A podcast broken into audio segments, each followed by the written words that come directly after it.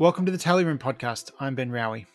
In today's episode, we'll be looking at the proposal for the Aboriginal and Torres Strait Islander voice to Parliament, what it would do, how we got here, and where the debate is at right now. My guest today is Eddie Synot.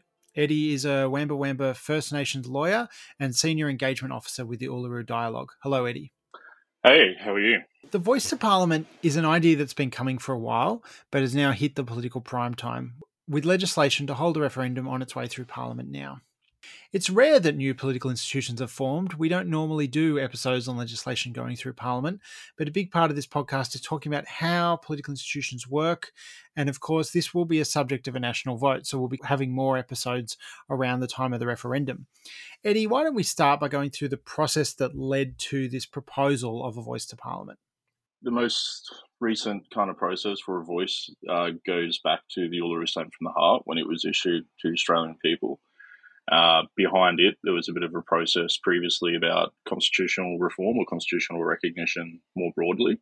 And then if we go back even longer than that, there's always been this emphasis or target for reform around a representative body or representation, especially at the Commonwealth level, um, throughout our federal history uh, but also you know with the previous colonies and coming states and territories. So it's a bit of a mixed bag there with you know the history of the um, states and territories being left with you know the responsibility for Indigenous peoples and that being left out of the constitution, and then um, this idea about recognition and representation being tied together, and all of that culminating in Uluru Statement from the Heart and its call for a voice to Parliament. Sometimes constitutional recognition was presented as sort of a symbolic thing about a, some kind of statement, some kind of expression and acknowledgement, and nothing, nothing like literally nothing more than that. Indeed, you could argue the preamble referendum in 1999 talk about low key referendums that everyone's forgotten about. Um, which was to insert a preamble, kind of a badly written poem at the at the start of the Constitution. Part of that was about recognizing Indigenous people, and it did not go very well that referendum. But it seems like one of the things that came out of the Uluru process was a rejection of that approach of saying from First Nations people, we're not interested in symbolism. We're not interested in a statement on its own. You know, maybe a statement could be part of something bigger, but that's not the priority. As a nation, right, we've, we've tried to get out of this recognition issue or this reconciliation issue very cheaply. And symbolism is one of those ways. So we don't have the historical recognition of Indigenous peoples and our existence and the rights that flow from that, like other nations do. So North America, South America, New Zealand, um, you know, even the Sami people in in Europe. Um, so with uh, you know treaties or similar types of agreements. So we lack that historical recognition and foundation for the relationship here. And ever since we've been trying to retrofit something to to this relationship, right? So since the '60s, and then the building through the kind of self determination movement that kind of culminated in the Aboriginal and Torres Strait Islander Commission, um, we've had movements towards that, but then also the political shift in the attitude towards it. So the election of the Howard government really brought a different emphasis on Indigenous affairs and the approach to it. And a really big emphasis on this idea of symbolism. So, you know, we might recognize that Indigenous peoples were here, but we're now a multicultural nation and we move on. And there's no differentiation or recognition of the unique place of Indigenous peoples. And for most of us, most of the people in our community, I'm, I'm confident in saying that, it's just plainly ridiculous. And so symbolism alone just doesn't achieve anything it doesn't give the necessary weight or structural reform to you know recognition of the rights that we believe should flow with recognition. Um, but it also doesn't do anything about changing the very dire circumstances that many of our people um, you know live and deal with. And so, yeah, symbolic recognition um, has been you know resoundingly rejected by our community. And I think by more and more Australians as well that support the voice and support this reform in the sense that they don't just want to you know kick the can down the road or support something that's not um, you know meaningful to us as Aboriginal and Torres Strait Islander people. It's, it's the whole idea of um, you know why would you recognise us through a measure that we don't want when you know um, kind of like treating us like petulant children or something and saying no this is good for you. This is what we're going to do. We're going to move on. Um, so very much a rejection of symbolism alone. And it's not that symbolism isn't important course, it is. Um, you know, in everything that we do in the constitution and politics, but um, it needs to have that substantive weight if it's going to be, you know, have any meaning and effect, not only on our relationship going forward, but also on those uh, very real practical issues that we face. I'm going to touch on this a lot more in one of the podcasts we're going to do later this year, but I just want to briefly mention, of course, this would not be the first elected body representing Indigenous people we've seen in Australia, right? There's both a, a history of these bodies at a federal level, but there's also a history and a present story of these bodies existing at more local levels, right? If we go back to uh, the Whitlam era, we had the National Aboriginal Conference and the National Aboriginal Consultative Committee. Uh, so these were the first kind of national representative bodies that came after the 1967 referendum. And both the uh, Whitlam and Fraser government really took, um, I, I, guess perhaps more so the Fraser government, because you know Whitlam kind of instigated some of the changes, and it was Fraser that actually delivered on them and put them in place, including you know Land Rights Act in the um, in the Northern Territory after Whitlam had you know um, started that process and delivered on it as well. Whitlam wasn't really around long enough to see the culmination. No, unfortunately. Um, well, depending on where you stand on that. on that. Um, but from there, we've had various different versions. You know, and it's actually uh, the call for treaty that comes from the National Aboriginal Conference as well. It, it wasn't necessarily a mainstay target of, of our community before that as well. So we get kind of swept up in the similar kind of movements that are happening in the 60s and 70s around the globe for the, the kind of civil rights movement and the emphasis on self determination and representation for Indigenous peoples. And so that's kind of you know in lockstep what, with what was happening in the international community at the time as well, um, with a lot of the decolonisation happening in different circumstances for you know former uh, colonial states, uh, but also the very early development of international um, you know Indigenous rights protections at that level. And for us, it basically culminated, or the high watermark was the Aboriginal and Torres Strait Islander Commission, um, which is in itself was a compromise in many ways from the Hawke era of not being able to achieve, achieve national uh, land rights legislation and uh, treaty. And so we kind of um, had ATSIC at the same time, and then developing into you know changes that happened following that with Mabo, and then the response from the government being about um, implementing a social justice package. So in that era, it's very much about self determination, recognition of Indigenous rights to self determination, which means the ability to be able to have you know input and say over the decisions that are made about you, about your representation, about you know maintaining your culture and your you know political status and entity. And um, that, as I said before, kind of all comes into trouble in the Howard era, which marked a distinct difference or, or approach. And coming out of that failure of treaty as well, um, we get put into this phase of reconciliation or, you know, the Council for Australian Reconciliation. So the modern reconciliation action plans, which, you know, many people would be familiar with, are very much, you know, the child or the result of, of that failure of more substantive reform and this more, um, you know, not simplistic, well, it is simplistic in many ways, but um, less impactful approach to addressing Indigenous claims and kind of reconciling. Um, so yeah, the kind of high watermark of representation, um, elected, so democratically elected bodies, and I think that's something very important too. So there are a lot of those that exist around the country with regards to uh, land councils, especially. So somewhere like the Central Land Council, which covers the southern half of the Northern Territory, it's 90 democratically elected councillors that sit uh, on that.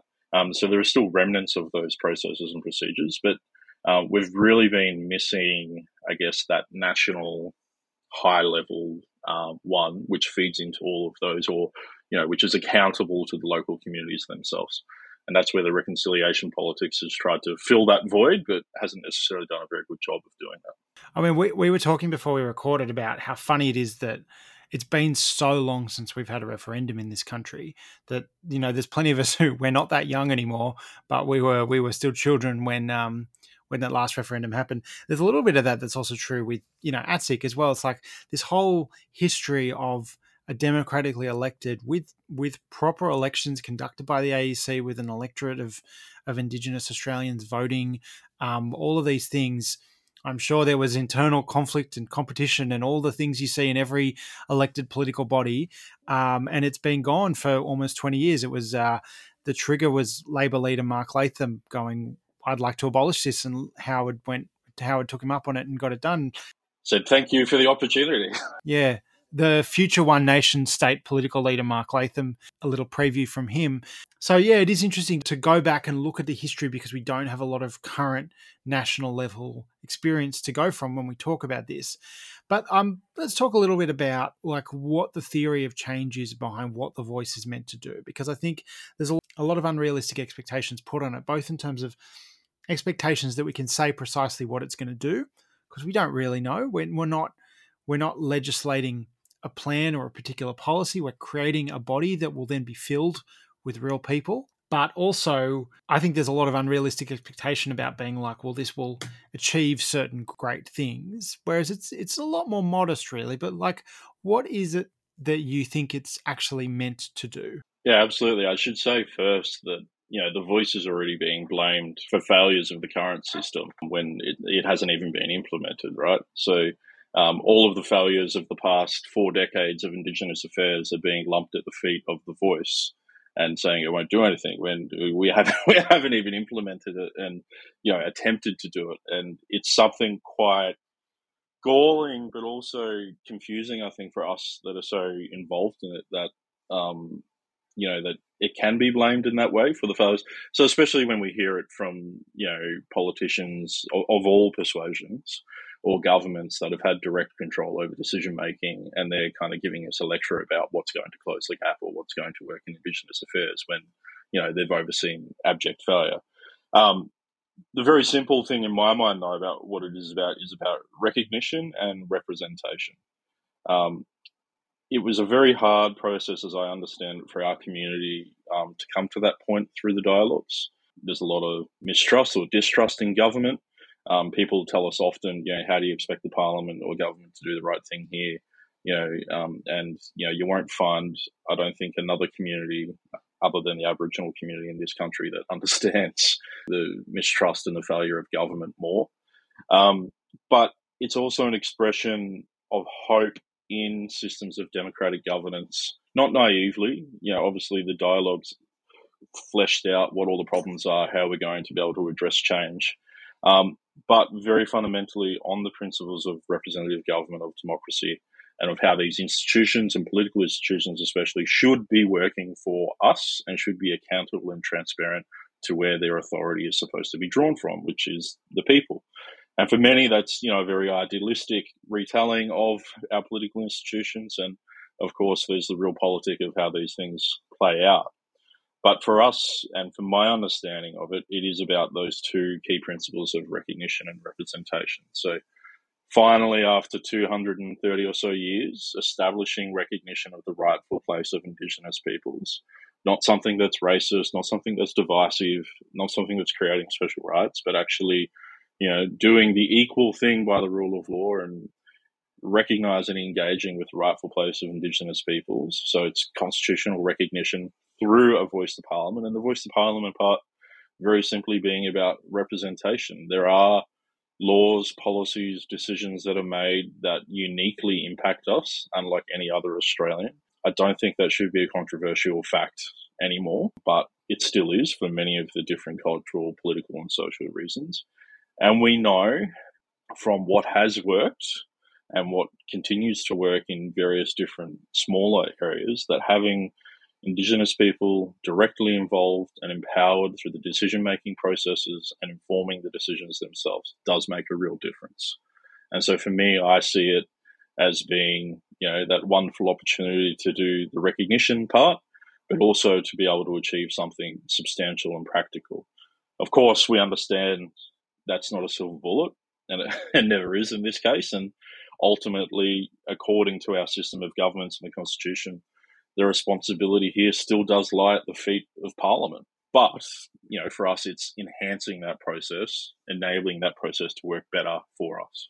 And I think there's an element as well where you think about like when Green senators get elected to Parliament or something. Sometimes people get elected to Parliament, they don't actually have the votes to change things directly themselves, but having a voice, having resources, having a presence near the national media when debates are happening. You know, there's so much about politics that is about driving the narrative and who is being listened to and who is being considered when these things are happening, right? That is not actually about the hard constitutional things of who has the vote and who gets to decide how things work. And just, I think a lot of the time that's what a lot of this benefit would be. And yeah, sometimes the governments are going to ignore it. Like that's definitely going to happen. Yeah, absolutely. But sometimes they won't. We don't get this back on the agenda until the Gillard minority government, right? And it was Rob Oakeshott, Tony Windsor, Adam Bandt, that that kind of crew um, that said, you know, these are the conditions of minority government. I mean, a, a, little bit more powerful, I guess, in that instance, in that it was minority government and they were negotiating a deal to be able to. Um, but after, you know, Howard kind of throwing up constitutional recognition again symbolically in 2007, as p- many people have interpreted that, I, I, do as a bit of a cynical kind of, you know, salvo to the, to the community to see, you know, what will fly. Um, but it's exactly through what you just said then. Being able to put something onto the national agenda to be able to get it there. That's where the expert panel comes from in 2012, which looked into constitutional recognition. And then we get this succession of processes following that. I guess the difference from those processes to, to the one we're talking about now is that it was an expert panel, it was lawyers, it was experts telling the community what kind of recognition you know would work for them or what should work. Whereas the Uluru statement is the community engaged in dialogue itself, talking about what you know what they want. But it's through that political aspect, and I think this is something it's very hard for people to understand too, because I think we have done such a poor job, or you know, with transparency and accountability as well. But also trying to ask people to invest in something that you know there is no guarantee on as well. It's what we put into it and enable the institution to be able to work that's going to deliver on the outcome. So even the voice itself is, you know, its effectiveness and meaningfulness will depend on the relevance of the, the representations it's making and its ability to be able to articulate those. It's not just going to be a free pass. You know, and if this is embedded in the Constitution, it'll be around for a long time. Probably over time, it will evolve in its shape there will be different people who will participate. Some of those people will probably be better at their jobs than other people. There will be times when it's more effective and uh, times when it's less effective. All that is true of every other democratic institution we have, you know, and we don't. We didn't abolish state governments when Eddie Obeid got arrested, you know, which is an example I heard on a podcast talking about the what happened with ATSIC. But you know, like sometimes people who aren't great get into positions of power and that happens. I mean, one thing what you were just saying about the expert panel made me think of is I've seen a lot of criticism being about oh it'll create a new bureaucracy as if there isn't already a bureaucracy. You know, the bureaucracy exists. It's enormous. This is you know creating democratic institutions that can guide that whether whether direct or guide, but like somewhere in there. Um, but also talking about oh it'll be elite you know it'll be dominated by elites blah blah blah but every every other representative body already is that. And this if anything creates the potential that it'll be less dominated right? Like just like how there's lots of lawyers in parliament it is obviously hard to make these bodies not be dominated by people who are more highly educated and lots of lawyers. Um, but you know this creates more potential than what we already had. Yeah, it is. It is really quite something to see politicians again of all persuasions stand there and say, you know, this will be dominated by elites when you know they're talking about themselves or they're, or they're railing against their own kind of system and dealing with bureaucracy. Um, we know already through what the intention of the Uluru dialogues were was that that's not what the community wants and it won't fly with them. Um, we know through the design principles that were fought hardly with the government to put in place that that's not what they're committed to in developing. So they've committed to developing a process with the community that is accountable to the community itself. Um, so in many ways, I think the voice will actually end up being much more accountable um, to its, you know, its constituency, its, its um, you know, its base than what perhaps you know three-year uh, federal elections delivers us with the um, different you know party systems that we have. It's just a, um, I mean, one on the one hand, it shows how much work a lot of us still have to do in educating the public, and there is still six months to run on a referendum campaign. Um, on the other hand, it also shows how much of that elite kind of cultural space that is in the political bubble. And I, I know I'm a lawyer; I'm you know very much part of that space as well. Um, just haven't read and don't know about what the proposal actually is and, and what we're asking for here. Um, you know, so it's very easy for someone to stand up or the opposition leader or whoever and say, "Oh, it's going to be 24 handpicked people," and you know that's been ruled out. That's been clearly you know addressed, and it's just not what the community wants. And then also confusing what's happening with the constitution and the legislation, and in the sense that it can change and it will change when it has to. And if it's not working, it would be bad for government and for the voice. You know, its its relationship and its effectiveness is going to depend on its ability to be meaningfully representative of the community. Well, I was talking to someone the other day, and they were talking about, oh, well, we have all these rules in our constitution around how parliament's elected. And I'm like, well, not really. There's not no, that much in the constitution on parliament. And some of the bits we have are bad. You know, section 44 that deals with uh, eligibility of members of parliament is a complete mess and it causes all sorts of problems. It kind of makes our parliamentary uh, elections kind of subject to Greek immigration law and rubbish like that, you know. Um, so like we don't want to embed things that we might do for a couple of years and go oh we want to tweak those a little bit. So we we know that's a thing. I do want to ask about um what you think about what the model could look like. Because i my understanding is there was a deliberate decision both to not lock in a model in the constitution but not also just say this is our plan. This is what we're going to legislate if it's because that's kind of two separate things. You could you could still not embedded in the constitution and say this is our plan. But what is the plan? How much do we know about what it might look like?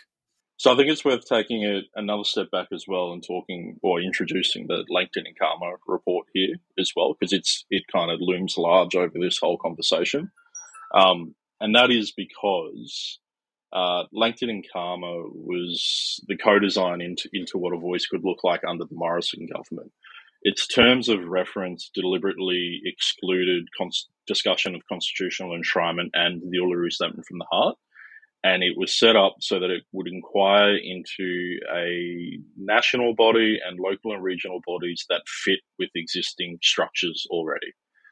And so already it was, you know, um, the complete opposite of what the dialogues were talking about because they said it's those systems and structures that are failing us. So tweaking that isn't isn't going to help and it's also not constitutionally enshrined. So everything it was that was done under that report, even though it did do some good work, but I you know I'd say that a lot of it is not good as well, and was you know resoundingly kind of rejected by the community. Um, is developed for a non-constitutional legislative setting that fits with existing structures, and that's not what the voice is about. It's not what the Uluru Statement is about, and so that's where we get to this whole argument now, right? Where we get a new government, they come in, they say we're going to do this. It's very easy for others to start saying, well, what's the detail? How's it going to work? And the Langton and Calma report was kind of sitting there. So the Prime Minister picks it up and takes it into Parliament and says, here's all the detail, this is all you need. Other people start doing it. But, you know, kind of confusing it all again because that was never the model that was agreed to. It was never actually designed to fit with the Constitution or in that kind of system.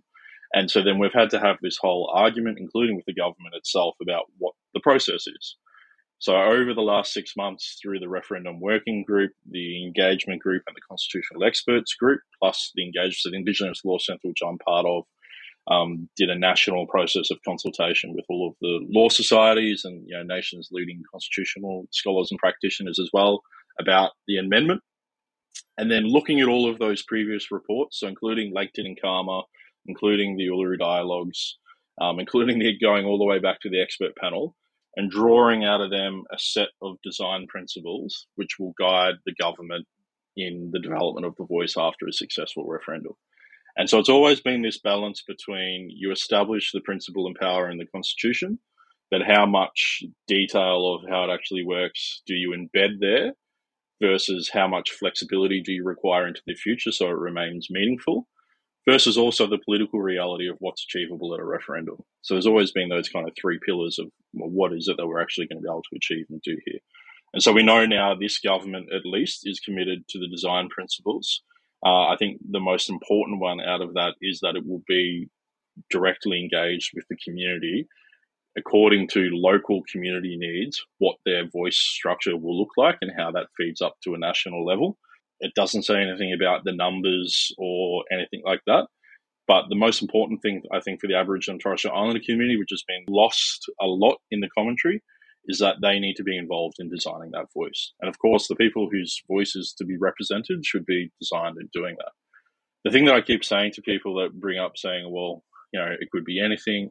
they could give it power to do this. Like, I mean, that's all nonsense. The the amendment is very explicit. It's a rep, you know to make representations, power has Parliament over it. But even then, if we implement something in legislation that doesn't work, Parliament can change it. If Peter Dutton's elected and is the Prime Minister and runs a government and he doesn't like what Labor's implemented for the voice panel, he can change it. And like all of that is subject to the normal democratic procedures, right? Yeah. Like people sometimes talk about that like that's happening in the shadows, but parties can make promises at elections and then put legislation through parliament just as usual. Do the design principles make clear that it would be connected to local bodies, or is that bit not clear? No. So they don't, in the sense of what I guess opposition leaders calling for and having these very deliberate bodies. But you know, Minister Burney's come out since it said, of course it would. And I mean, this again is just going back to the confusion of what people mean by local and regional bodies as well. So Professor Anne Twomey uh, did a very good interview on ABC recently, kind of you know throwing a hand grenade into the opposition's claims about local and regional voices. Uh, without having anything to feed to the top level, because if it's set up with a Commonwealth, it wouldn't have any power over, you know, state, local government kind of stuff as well. And then we see what's happening in South Australia, in Victoria, and Queensland, where they're establishing um, state based representative bodies and treaty processes as well. And indeed, myself and some of the commenters on the blog actually had a little contribution to the South Australian process where they had proposed using first past the post, and we got it changed. And they are now using a single transferable vote for their election. So, I mean, they're the important things that are happening already, right? And I, for me, it just seems and again, I guess this could be my bias and the fact that I'm so intimately involved in it. I understand the different parameters. It just seems so, you know, incongruous that it wouldn't feed into or have a relationship with those. That's the whole point of getting it to work, right? But then the other point too is that the existing structures, the existing processes, especially bureaucracy and the executive, because they're the ones that mob deal with most of the time. Parliament's important for the transparency and accountability and authority for all of that. Um, but they're the things that mobs say fail them. So when we turn around and say, oh, well, we're just going to tinker with the existing structures, slap a new name on it, and then you get to make representations. It's just like, it's, I mean, for us, you know, involved in it again and for people in the community, I mean, that's what we've been dealing with for 40, 50 years. And we're just like, well, why? That's, that's not a change. That's not, you know, this is something that, um, governments, again, of all persuasions, have become very good at, at getting out of this very cheaply. So, rebranding a policy, implementing some more funding into a particular area, but really just maintaining the status quo approach to these things. And I mean, as you said, like there's a dearth of kind of knowledge on um, that national kind of level about representative structures in ATSIC, but a lot of people that were involved in it, and you know, a lot of people seen. So I, I was a child when ATSIC was around. My memories of ATSIC, other programs that were run in communities that we got to participate in that don't exist anymore. Um, but there's been a real vacuum of you know empowerment of leadership of being able to bring something to that national level from all of those bodies, and it is through a direct accountability system through elections. As we said, you know, ATSIC had 35 different regions where councillors were elected and then built up. That's where the accountability for those local and regional voices comes from. We don't know yet whether this voice would be directly elected or would be um, members appointed from some uh, subordinate level? Yeah, so the one principle that talks about this says that the community will select themselves depending on their local needs. Uh, for me, if you look at all of the other bodies that are out there now, especially the land councils, they're all democratically elected. Um, I just don't see any other way it could happen for it to be meaningful and effective and for it not to be democratically elected. The only proviso on that I see is it might be a temporary provision where a regional area, depending on their cultural and resource based needs or whatever capacity level they're at, decides to appoint in agreement with government, um, you know, whatever structure is existing there to be able to, to represent for that time. And some places in the country, so especially in Arnhem Land, where you know, Mr. Yunupingu, who's been a massive leader in you know, the Gumatj clan and everything else there, they have very established representative structures and processes there already. So that might be something for that community where they want to feed from that directly in. Um, and I think that's important that the government has said we will work with the community to work out what is important to them and what's going to work for them. But realistically, I just even if that was the case, for me, that would only ever be a temporary solution because I just don't see any other way how it can be meaningful, effective, and accountable to the community without being democratically elected. That's what the Langton and Calma report spoke about as well, with the proviso too that there would be a gender balance and a youth um, age balance as well. Okay, cool. Um, now, I want to just run through quickly a couple of the criticisms we've been getting because we're recording this podcast in April and there will be other podcasts to deal with the final weeks of the campaign. But right now, there's three things I want to bring up. One is this talk around representation. There's been this, I've, I would argue, fantasy built up that a clause in the Constitution says that this body has the power to make representations effectively um, imposes a burden on government to consult with them in a particular way, which would kind of clog up the systems of government, lead to high court challenges or whatever. What do you, what do you say about that? Uh, well, in a word, it's nonsense. and um, you don't just have to take my word for it. Um, this is something I've been telling a lot of people. You can take the word of the nation's, you know, absolute cream of the top, best constitutional scholars and practitioners uh, that say as much as well. So we're talking uh, Bret Walker, SC, uh, Kenneth Anne Twomey, Cheryl Saunders, like all of these people that have been involved in this process and have spoken about this. Um, it's confusing what happens at a normal legislative level with judicial review and what this constitutional amendment is. And so, judicial review, when you know a decision maker makes a decision and they should have taken something into account or they didn't, um, most of that's established by legislation. So there are some. There was a Santos one up north recently where they didn't consult with the community properly. They overturned that decision, and it just means you know it goes back to the decision maker. They have to take into account. None of that is established in the constitutional amendment. It's very explicit that it's just making representations.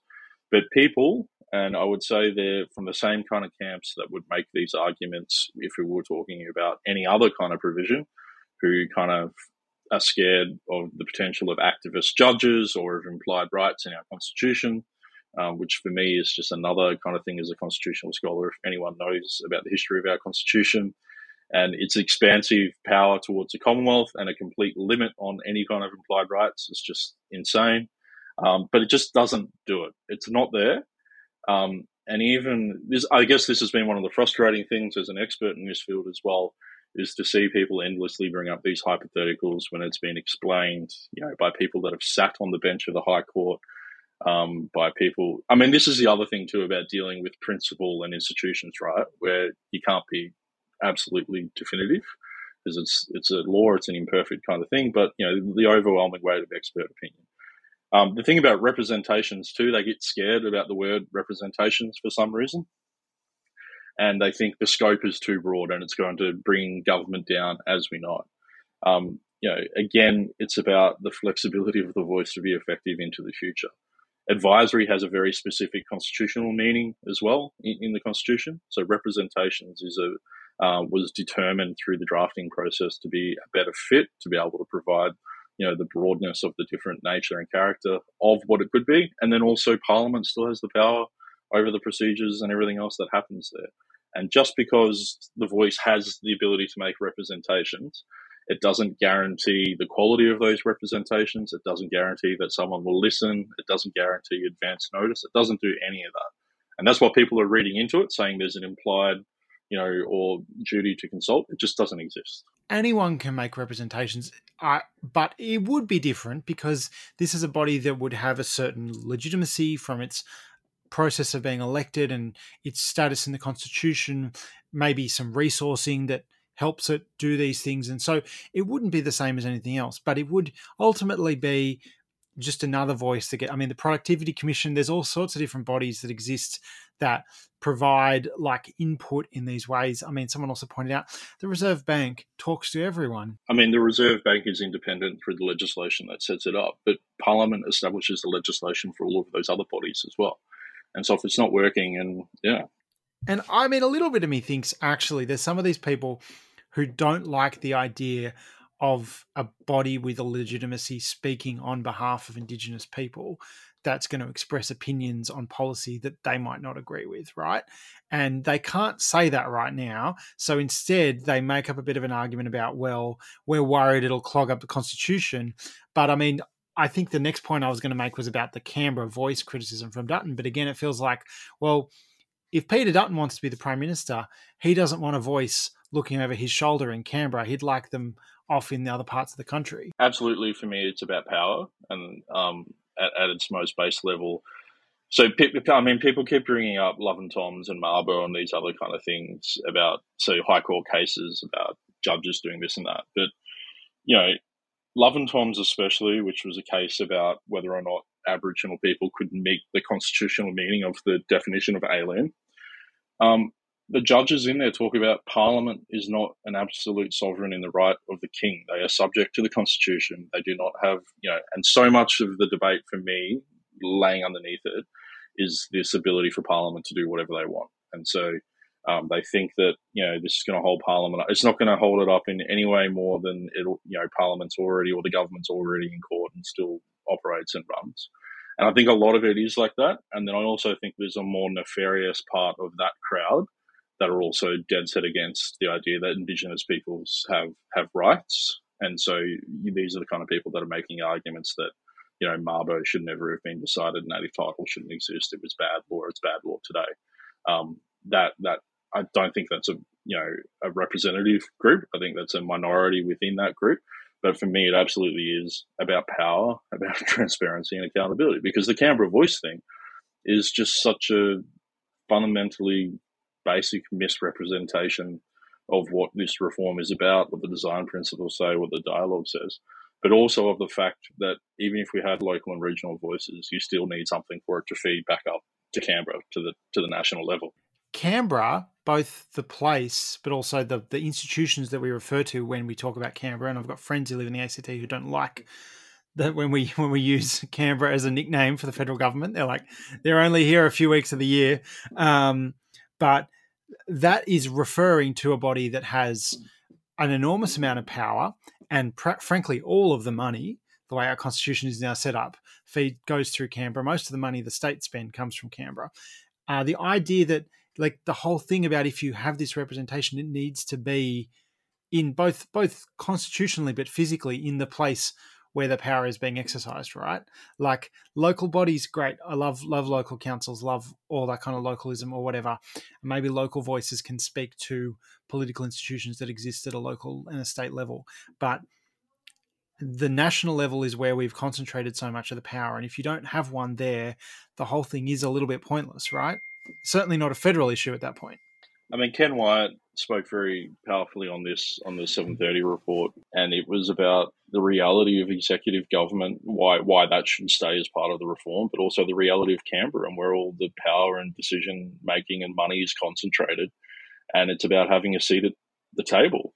You know, you can have all the local and regional voices as you like, but if we're still not getting a seat at the table where those decisions are being made, or where the authority comes from to reverse the many decisions and change the culture of parent decision making in those regions by departmental heads and by the bureaucracy and everything, then it really is all for nothing. It's just more of the same of what we have now. Okay, so one more criticism I wanted to bring up with you and see what you think.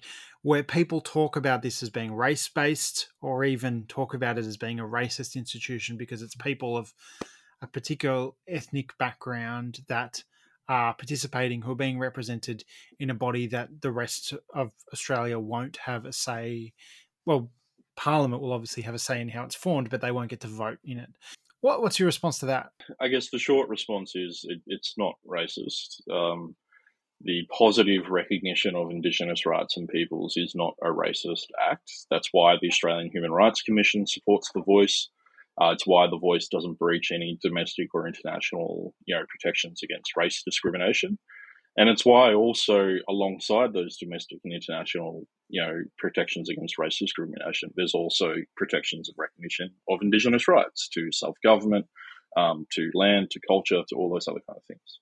I'm really fascinated by the concept that Indigenous people in this country are an entity or a number of entities that pre-existed and still exists and their kind of their power has been in abeyance but they are they are an entity that is is entitled to representation which makes it different to any other ethnic group that might live in this country of you know greek australians or anything you know and that's the argument that comes up often or oh, well if if you know they get it. Why don't immigrants, you know, Chinese, Africans, and this comes up all the time. Um, and the answer to that, you know, there's a there's a bigger one about sociological stuff that race is a, is a myth as a category. It's a socio-political thing that was used to, you know, characterize people as inferior and everything else.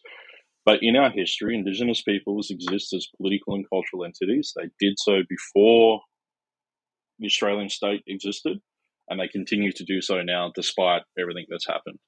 One of our difficulties, as I discussed earlier, is that we don't have a foundational relationship or agreement that recognizes our right as such, such as a treaty or any other agreement like in North America. So in those kind of places, not that it hasn't been any easier for them, but they can at least point to an historical treaty or to a section in their constitution and say, we have a right as Indigenous peoples. You have to negotiate with this. This is our, you know, political, cultural territory, etc.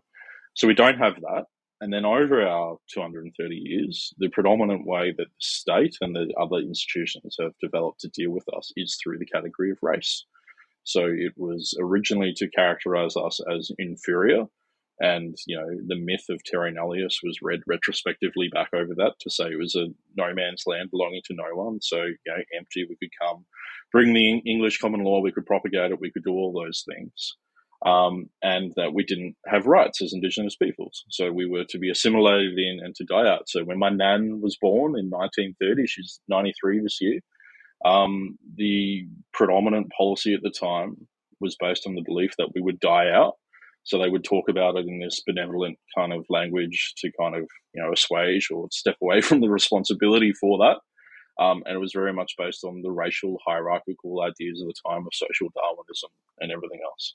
And so we have a very bad history in this country of, of recognizing Indigenous people's rights, of interacting and dealing with them. And we've had to try and retrofit to a system that was developed on race as the category to understand us. So 67 comes along because the states were doing a very poor job, basically, and we wanted the Commonwealth involved, and it amends the race power and removes the other than Aboriginal people. The unfortunate thing for us is because race was the only thing that was in the Constitution to be able to deal with this, it means a lot of positive legislation today, you know, is technically supported by the authority of the race power, as well as some negative decisions that have been made towards us as well. Mabo comes along, and Justice Brennan, you know, some quite famous lines in there about being frozen in an era of racial discrimination, and that it was clearly wrong, and that Indigenous peoples did exist. Um, but the persistence of this myth today is is still very clear, right? So we are all Australian, we're all equal citizens. Don't be stupid. Indigenous people don't have special rights. We're not arguing about special rights or creating new rights. We're talking about Indigenous peoples that already exist and that have these legitimate claims and being able to have a very clear mechanism to be able to engage with and deal with those. So, for a lot of our community, that comes through in the slogan sovereignty never ceded. But it also means we're dealing with the political and legal reality of this system that's been developed over the top of us, right? And according to that system, we don't have any sovereignty. So, how do we get to a meaningful expression of our existence of Indigenous peoples whilst also engaging with the reality of, of that system. And for me, that is the Uluru Statement from the heart. And so I'm constantly, and um, I mean, it's a hard conversation to have with people because the basic principles of equality, of citizenship, and whatnot seem, you know, so simple to, to many that there shouldn't be any differentiation. Um, as a legal scholar, as someone engaged in this space, you know, I know and understand that, you know, the reality of equality and the, of the rule of law should mean you know, doing equal by Indigenous rights as much as we do by other people's rights, and that legitimate differences, you know, you don't erase those in the name of some, you know, um, supposed idea of equality to, to get rid of the problematic issues around it. Um, but that's where, you know, the very long way of saying this is where this race argument comes from. And it is just so, I mean, Ken Wyatt again was very good on this and um, talking about it's just not an argument that should be, you know, made in this day and age doesn't fit, you know, the relationship that we have. It's not about race division. Um, but unfortunately, there are some that, again, I think are quite benevolent and ignorant in their understanding of that history. And then I think there is also a, a section of that that are quite um, deliberate in their denial of Indigenous existence and rights. and they would prefer to continue the myth of terra nullius, or they would argue and say, well, indigenous peoples weren't states, they weren't nations, you didn't have rights, all that kind of stuff. We know now what the generally accepted thing is, is that you know civilizations develop differently depending on where they are, and just because they're different doesn't mean you know they're inferior and whatnot. But that is the history that we're dealing with behind this whole idea about this is race division. Um, yeah, so it's incredibly frustrating. It's as far as I'm concerned, it's not correct, um, but it's part of this.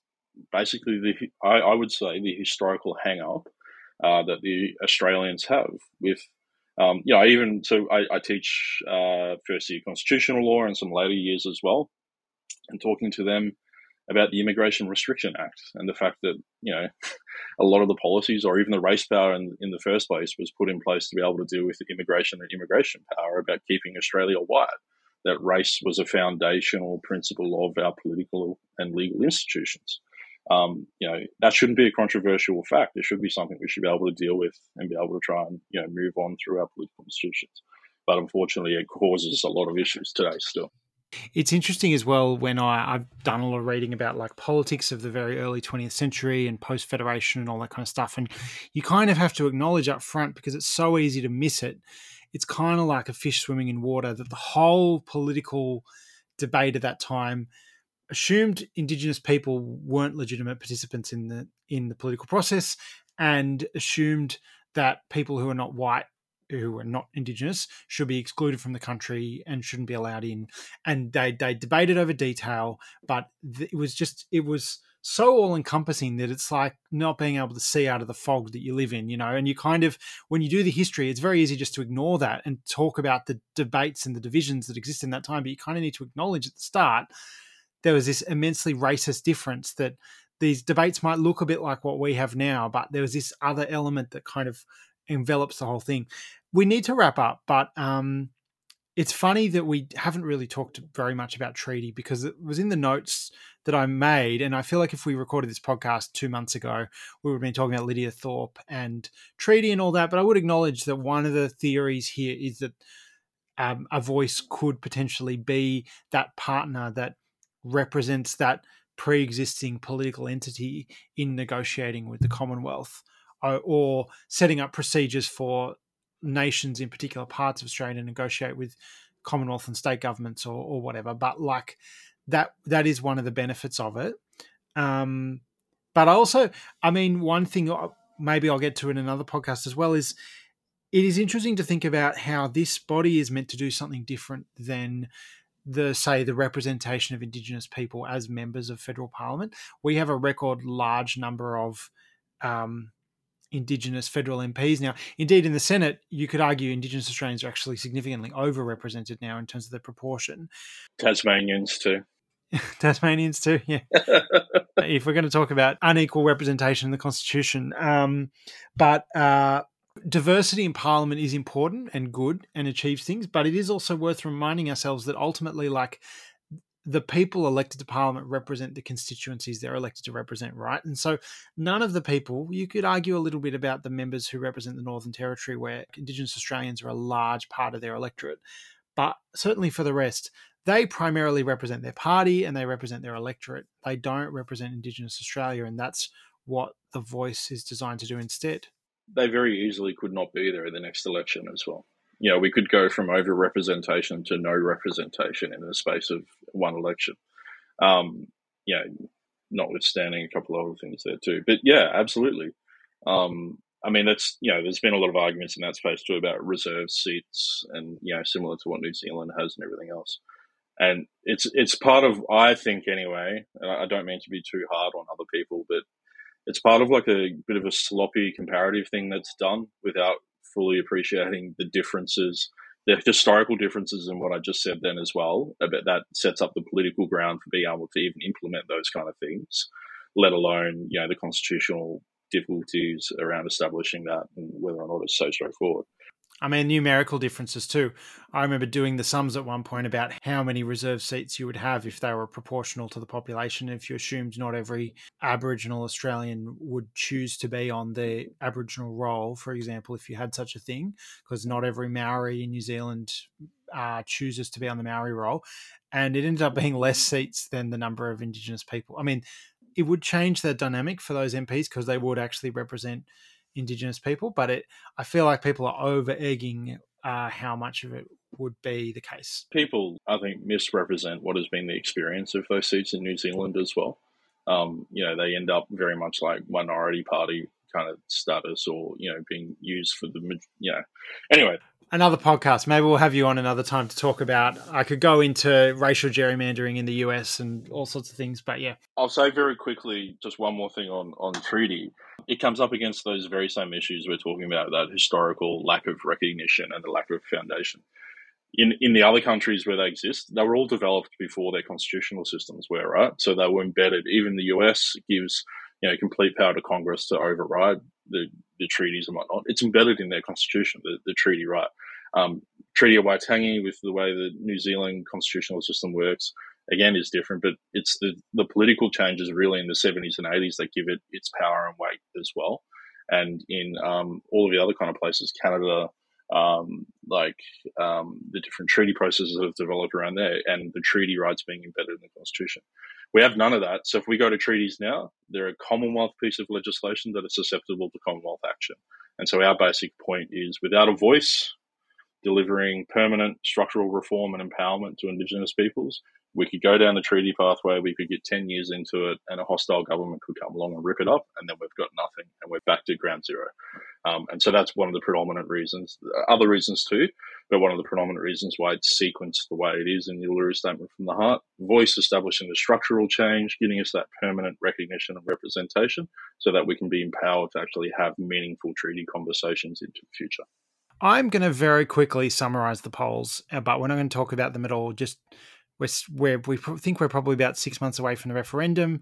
Right now, uh, every poll has been having yes be in majority support, but not usually by a particularly large margin. So um, we've got a few polls from March that have uh, yes polling 57 59% something like that we also got a Newspoll recently where they average they combined months worth of polling data to get state polling averages for the six states um, and what they found was in five of the states yes was in a majority in the sixth state in Queensland, there were still more people saying yes than no, but I think it was about 49 to 43, with the remaining uh, 8% um, undecided. So, what the polls do show is yes, is currently in the majority, both nationally and in enough states to pass a referendum, but the majorities are not huge, and the trend looks like it's a little bit in favor of no, but not particularly dramatic right now. So, that's something to keep in mind. I would say right now,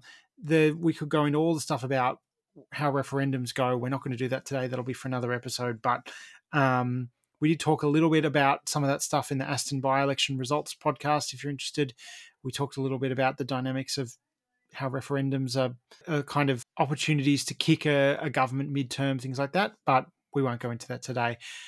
So that's about it for this episode of the Tally Room podcast. Thank you, Eddie, for joining me. Thank you. We'll be returning to this topic later this year with a series of episodes around the time of the referendum. You can find this podcast on your podcast app of choice. If you like the show, please consider rating or reviewing us on iTunes. You can follow the Tally Room on Mastodon and tallyroom.mastodon.au or like us on Facebook. This podcast is made possible thanks to the generous support of donors on Patreon. Sign up at patreon.com slash tallyroom. Information about this podcast is available at tallyroom.com.au, and you can email questions or feedback to the tallyroom at gmail.com. Thanks to Krista Barrow for writing the music you hear in this episode. Once again, thanks for listening.